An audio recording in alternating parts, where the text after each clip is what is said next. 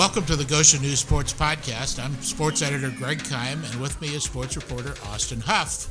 And Austin, we're, we actually started getting a little taste of high school sports this week for you. For the first time in five months, this podcast has high school sports to talk about that actually happened. That actually happened. That actually yeah. happened. We've talked about sports being canceled, delayed, and all that stuff. Now we actually get to talk about something that actually happened on an athletic field of endeavor.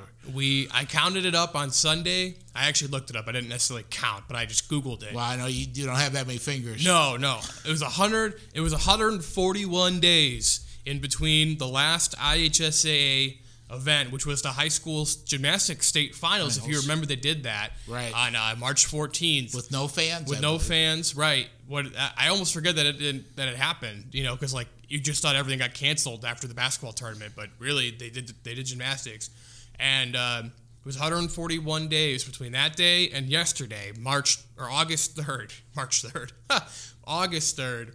When we had high school girls golf matches, invites everywhere across the state yesterday. No wonder I was having withdrawal symptoms. yeah.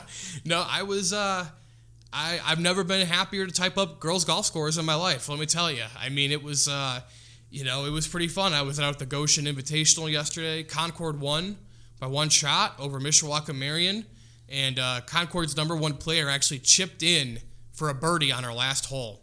Yeah. So think about that. If she doesn't, if she doesn't chip it in and makes a par, we're tied, or maybe two putts and they lose. So that chip in, you know, effectively, you know, won them the match. I'm sure there were other shots along the way.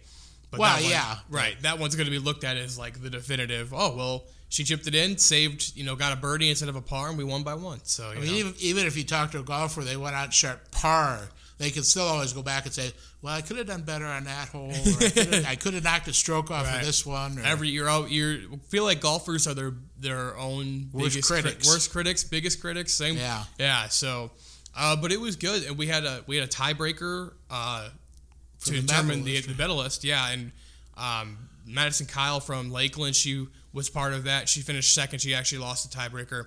It was tough. She they both girls had great shots on the first uh, on their tee shots, and then the second shots, uh, the Marian girl, uh, she hit one within like ten feet of the hole. I mean, it was a great shot, and Kyle's shot went a little over, so it just kind of fell that way. But and she had a par putt lip out too. Like she got it on the green. Kyle, she was gonna tap in. She had a twelve footer for par. I mean, that thing went halfway down and rolled out. It was like. Man, I would have counted it. Like that's Well, close yeah, enough. I would have picked that up and wrote a four on my scorecard if I was playing. That's all I'm going to say. So that was close enough for me. Uh, but yeah, it was fun. It was a good tournament. Uh, good competition all across the board. Um, you know, Concord is ranked 16th in the preseason polls, and they got a couple new players uh, with them, a couple transfers, one from Elkhart, then the the old Elkhart Central, Old Elkhart Central, yeah. and one from Wawasee. So they got three pretty solid players there: Bell Brunner, Grace Tucker, uh, and uh, the girl from Central whose name is escaping me right now. I will pull that up there one second. But they got a good team, and you know, in this area, it's you know Northwood is the gold standard. Obviously, you know, in terms of girls golf, they have won, Right. you know, conference seven straight years, haven't lost a match in in that time uh, in conference play.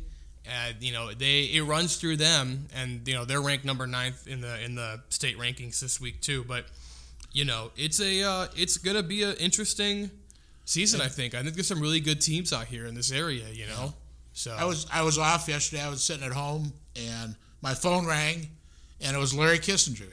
And I thought the Goshen athletic director, and I thought, why is Larry calling me now? I didn't call him about any story ideas. he, he was trying to get a hold of somebody else in Goshen that called him last week, and for some reason Larry doesn't have my phone number in his phone, so he said I just called this number because it was a Goshen number from last week, and you know.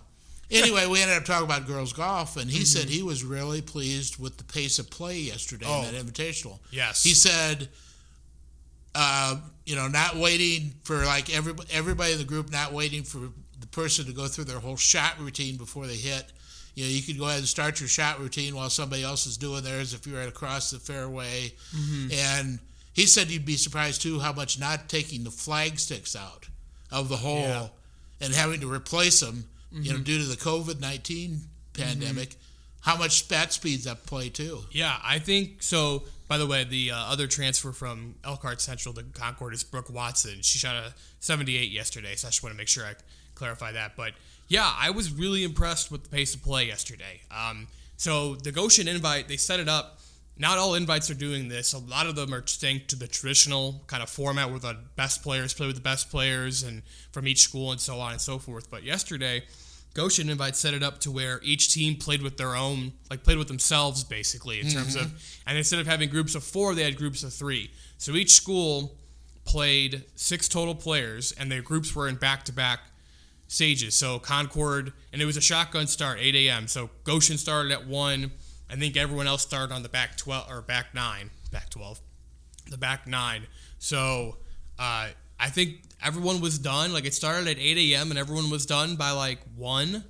Five hours for a high school girls invite with seven teams. That's pretty. Normally, Larry Pretty said good. it would take like six or six and a half Yeah, hours. it was get- pretty good, and done.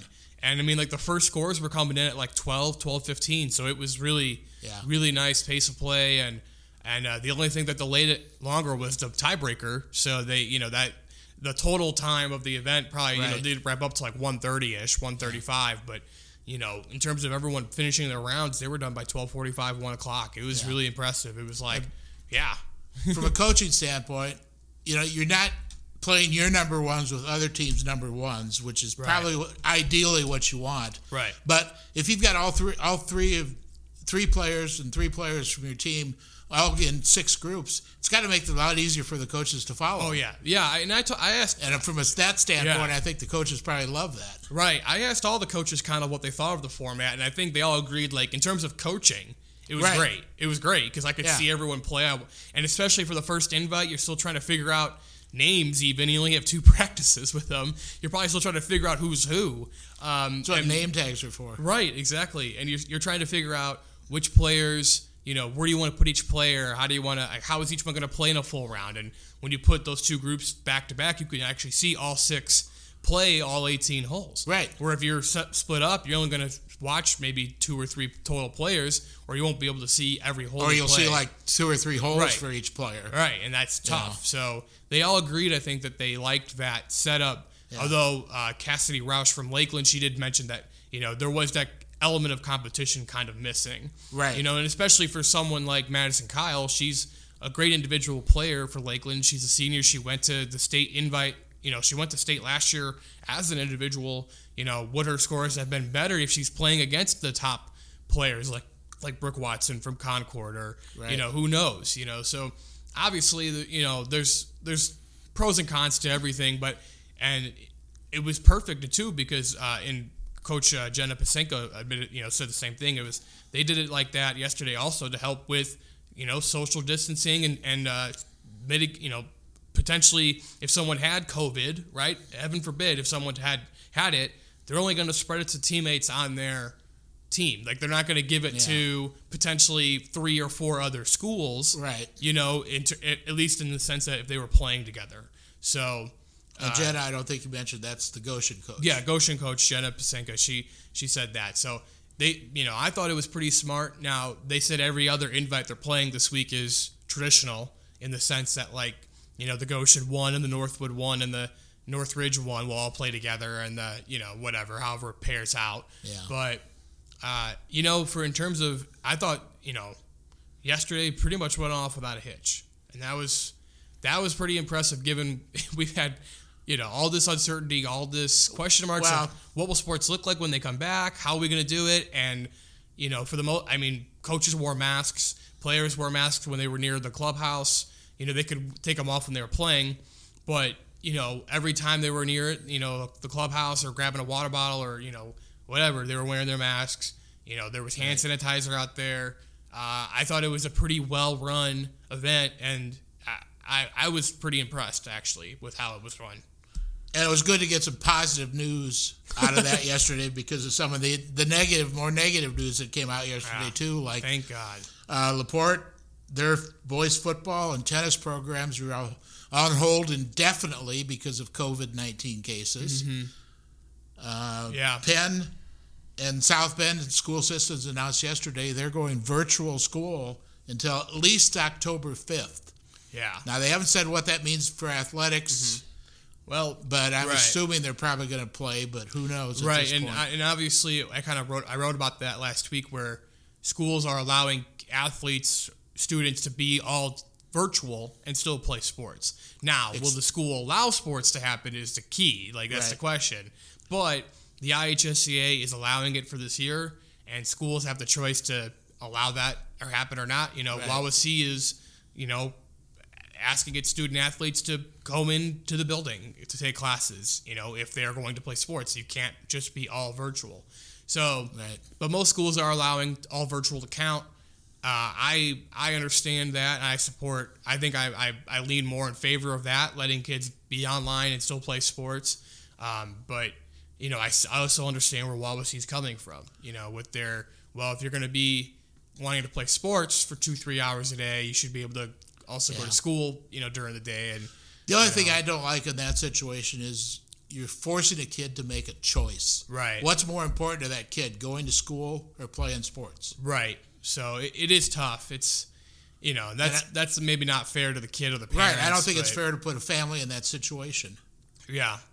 So I, it's it is. I know, realize these are crazy times and I you have to do that, but it's Yeah. it just doesn't seem fair to me. if you had told us at the beginning of this year that this is what we would be talking about on the podcast in August, would you? No. nope. No, never. I would have. I would have probably. Uh, you know. I don't know if I would have slapped you in the face, but I would have thought about it. You know. I probably would have slapped myself in the face. yeah. Fair enough. I mean, honestly, fair enough. So.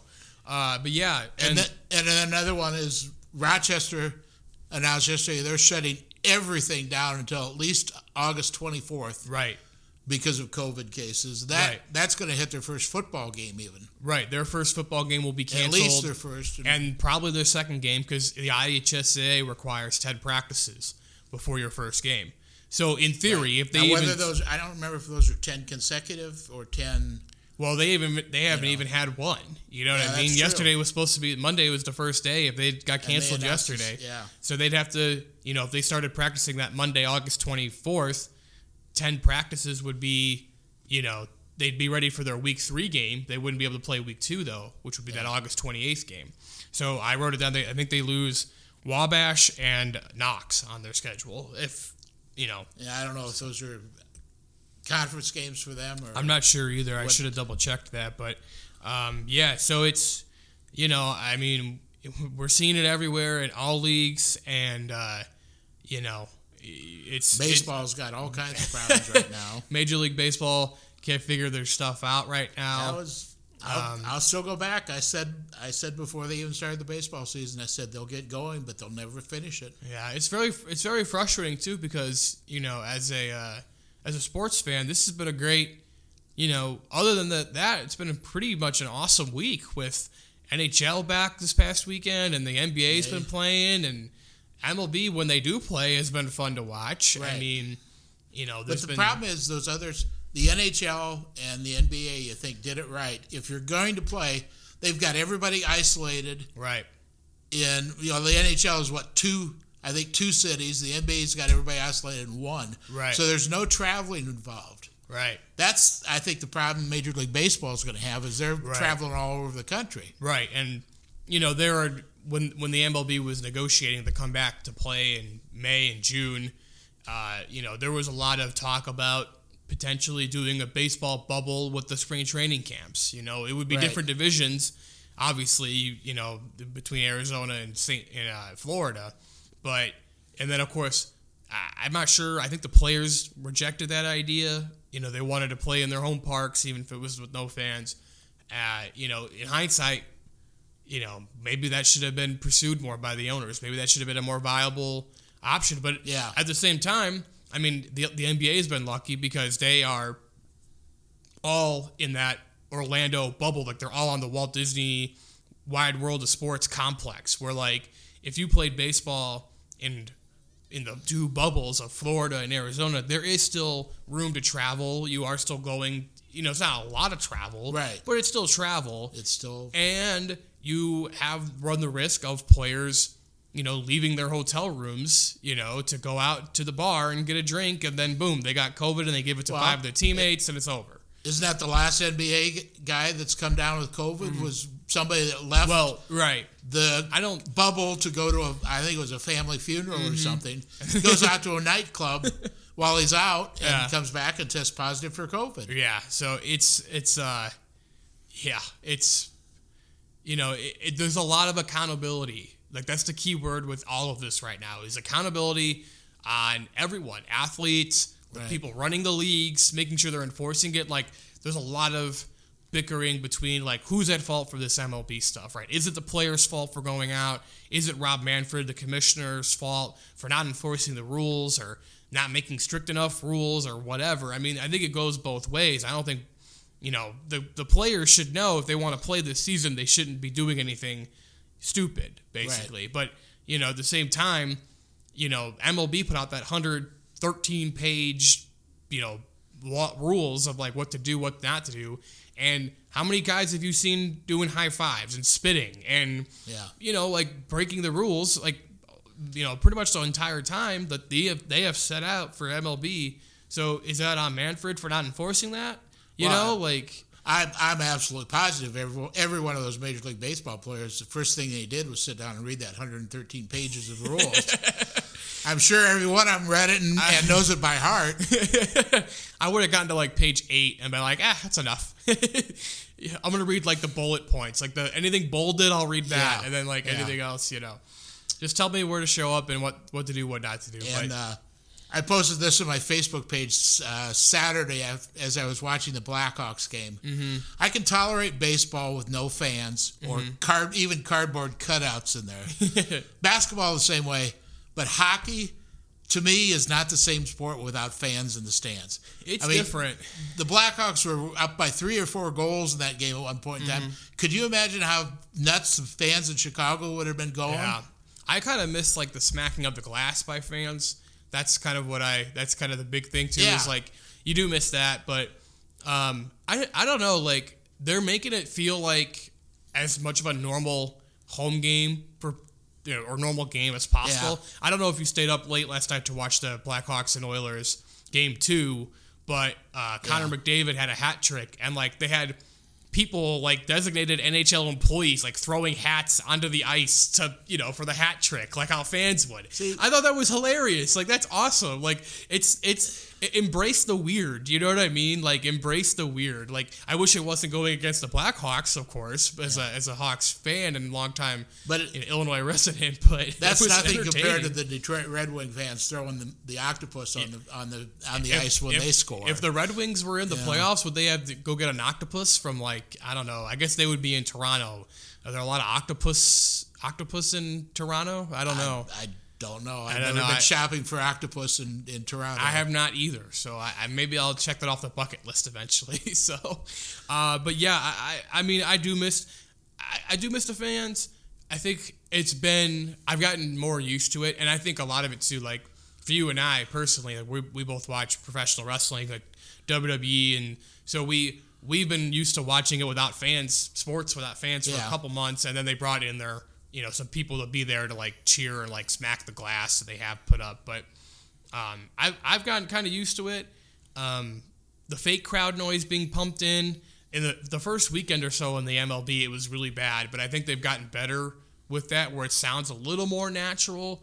Like that first weekend, it was like there was like really weird spikes and crowd Yeah. noise.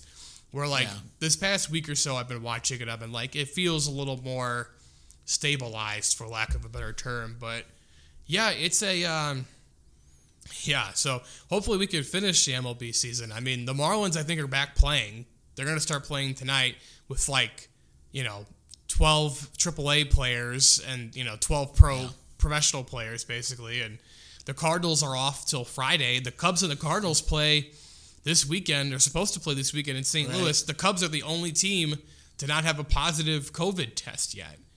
So, you know, they're trying to keep their streak alive and they're about to go play a team that has 13 of them. yeah. So, I mean, I don't know if that series will be played. And, you know, the Cubs have been lucky to not have any of their games canceled because of COVID. They had one game rained out, but, Right. you know, And you know, if if you're going to lay blame, if at least from what the stories I've heard, there's got to be some blame on the Marlins ownership because from Mm-hmm. what I've read and what I've been told, they actually sent players out on the field that they knew had tested positive for COVID. Yeah, if that's true, that's That- that's that- negligent. That is reckless, and Yeah. you know, I I would almost be the point to say, hey, you're going to forfeit the rest of the season. Yeah, I mean they might. I mean like you saw it kind of with uh, the MLS when they came back. You know, they had two teams that had like six, seven tests when they got in that bubble in Orlando, and the teams pulled out of the tournament. They're like, we we we're gonna just not play. Nashville and FC Dallas both decided not to play. Yeah. I mean, I don't know if the MLB could be that extreme, and obviously if you pull a team out right now, that changes everyone's schedules. I mean, especially with you only playing certain opponents anyway. Yeah. So it's just gonna it'll it would affect the nine NL and AL East teams left.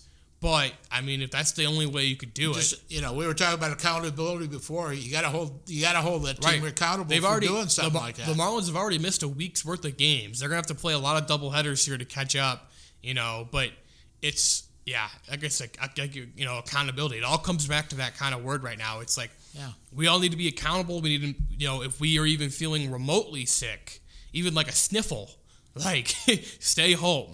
You know, oh gosh, oh no. Hey, we're six feet away. We're six feet away. But even like, you know, personally, like for me, two weeks ago, I woke up uh, on Thursday morning and I was just like, had a headache a little bit and I wasn't feeling like, I was feeling a little fatigued and I was like, I don't want to even risk that. Like, I'm not even going to mess with trying to come in right now. I went and got a COVID test like right away. I was like, I'm not even going to try to like, and I stayed home and luckily, you know, you guys were, you know, we were, okay- you were okay with that. Obviously, I, you know, I don't want to come in here and if I had it, you know, and spread it to other people. So you got to be super like conscious of everything right now with your health. Like even anything like Kris Bryant for the Cubs, he had like uh something like a stomach ache. Basically, is what they, there was a fancy term for it, but he basically had a stomach ache, and he took I two days. stomach ache was the technical I- medical term. I, don't. it. I, it might be. It's my technical term. Um, but he sat out two games and took COVID tests each day just to make sure it wasn't COVID. Yeah. You know, and then he came back last night. So like, you got to be on top of it. You got to be accountable. You got to everything. You can't go out like if you want to make your millions of dollars playing baseball or basketball or hockey right now, you have to just be smart and be Right. accountable and you know that's where you see a lot of kind of pushback in a sense of uh, non-professional sports. You've seen it with college football. The Pac-12 players came out and vo- voiced a lot of their opinions of what they need to be needs needs to be put in place, basically, oh yeah. to, to play a season. You know, and high school they're going to face the same issues because you know high school athletes don't get paid. So, I mean, I'm not saying like you're going to see high schools like high school players like band together and you know try to like oust the IHS the new IHSA commissioner or anything, but you know you gotta you gotta you know make sure like if you're not if you're not going to get paid for this, at least you got to know that you're going to be safe. You know that's that's my thing. Yeah. It's like so it's. you know, we're, we're at the we're at the breaking point right now. We're at. I mean, I feel like we've said that for three weeks in a row now, but like we we need to know like we're gonna either have a football season or we're not. You know, this is this is where it's gonna be figured out. You know, collegiately, NFL, you know, high school, like we gotta kind of start practicing and you know, hopefully test kids if they you know feel sick and hopefully no one tests positive and we can play a season. But it's But see, that's the problem. One of the problems in high schools, high schools don't have the resources to test Right. kids that often. You know, it's Right. gonna that's gonna fall on the parents. right. It's The going to responsibility to test kids. Right, and if anyone feels any sort of symptom, you know, just go. You know, well, I was lucky that the, Yeah. you know, they were doing the free testing out in front of the Kroger there in Goshen, uh, so I got lucky. I got to go take a free test, but you know, yeah, hopefully parents and kids are able to go get free test or are, have insurance to go get a test, you know, at a doctor or whatever. It's Yeah. you know, it's it's a At, le- at least during Yeah. this pandemic, the days are gone of rub some dirt on it and go back out on the field. yeah. You know. We're not going to see that probably ever again. so Those days are gone. Yeah. Uh, yeah. Just a um, crazy time, but And uh, yeah. along the lines of no fans, Yeah. Roger Penske announced today that the Indianapolis 500 will be run on August 23rd with no fans this year.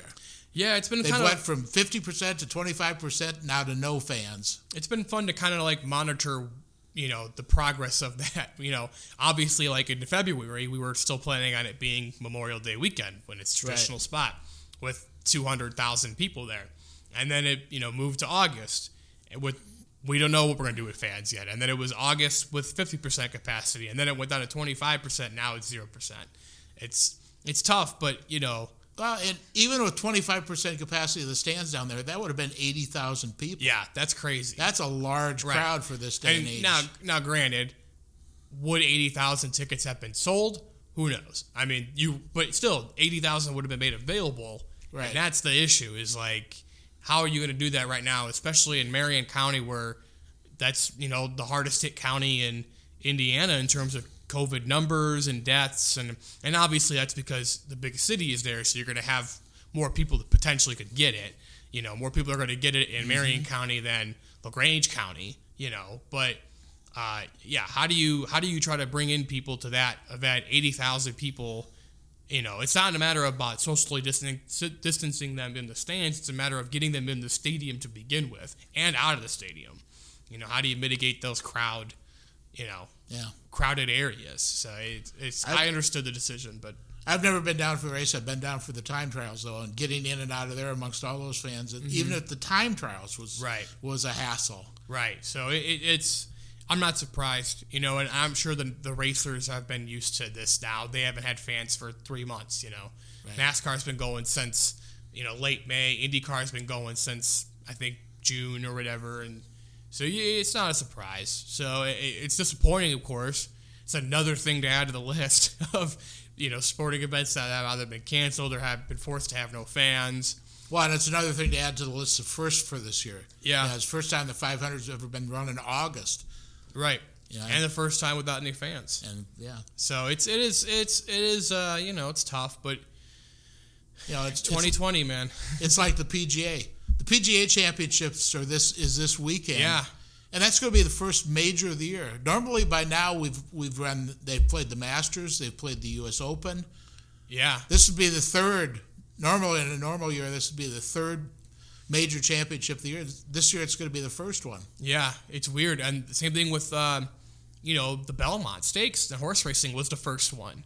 The, in June, I almost forgot that it, it happened. Like Right. it happened so long ago now. It was like two months ago, but the Belmont did run in June in New York, and then I think the next one is the Kentucky Derby, and then it's the Preakness. It's like it's a weird, you know, this whole year it's just goofy, you know. I mean, we've we've been living in it obviously the whole time, and uh, it's it's been up and down. You never know what's going to happen next, and you're still waiting to hear, you know, official words on a lot of things.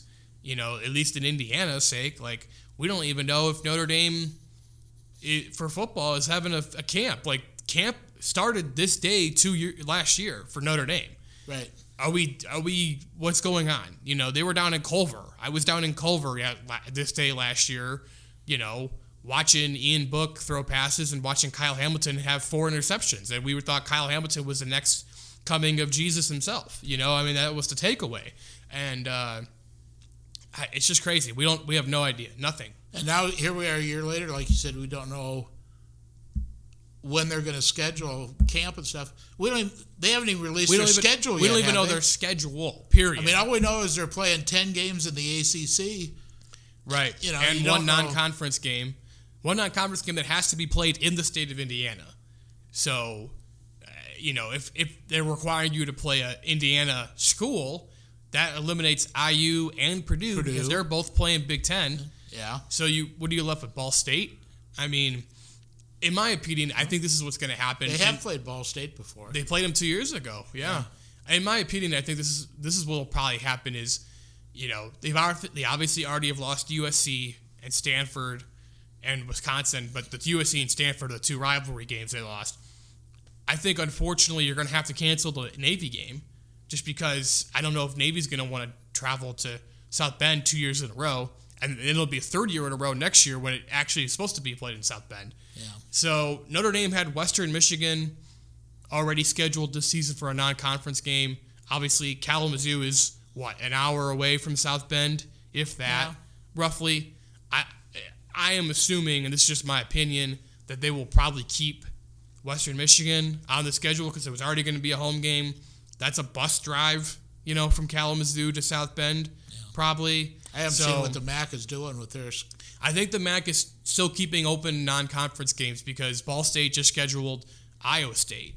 So you know, but now but now Iowa State, the, the Big Twelve is moving. Well, they're moving to a nine a nine conference games plus one non-conference for the Big Twelve. So they might still keep Iowa State. Iowa State might keep Ball State, but um, yeah, I, I'm assuming that Notre Dame will keep Western Michigan and play them whatever you know wherever their schedule accommodates for the ACC. So it, yeah, it's a lot of moving parts and A lot. too many things to talk about. Not enough time. I mean, we've been rambling here for almost 35, 40 minutes probably. So uh, I, I don't know if we're getting that. Stuff. I haven't got the cutoff sign yet from Sheila. Yeah, I haven't so gotten. She's she fell asleep, so you know that's that's Oh, okay. wow. That's okay.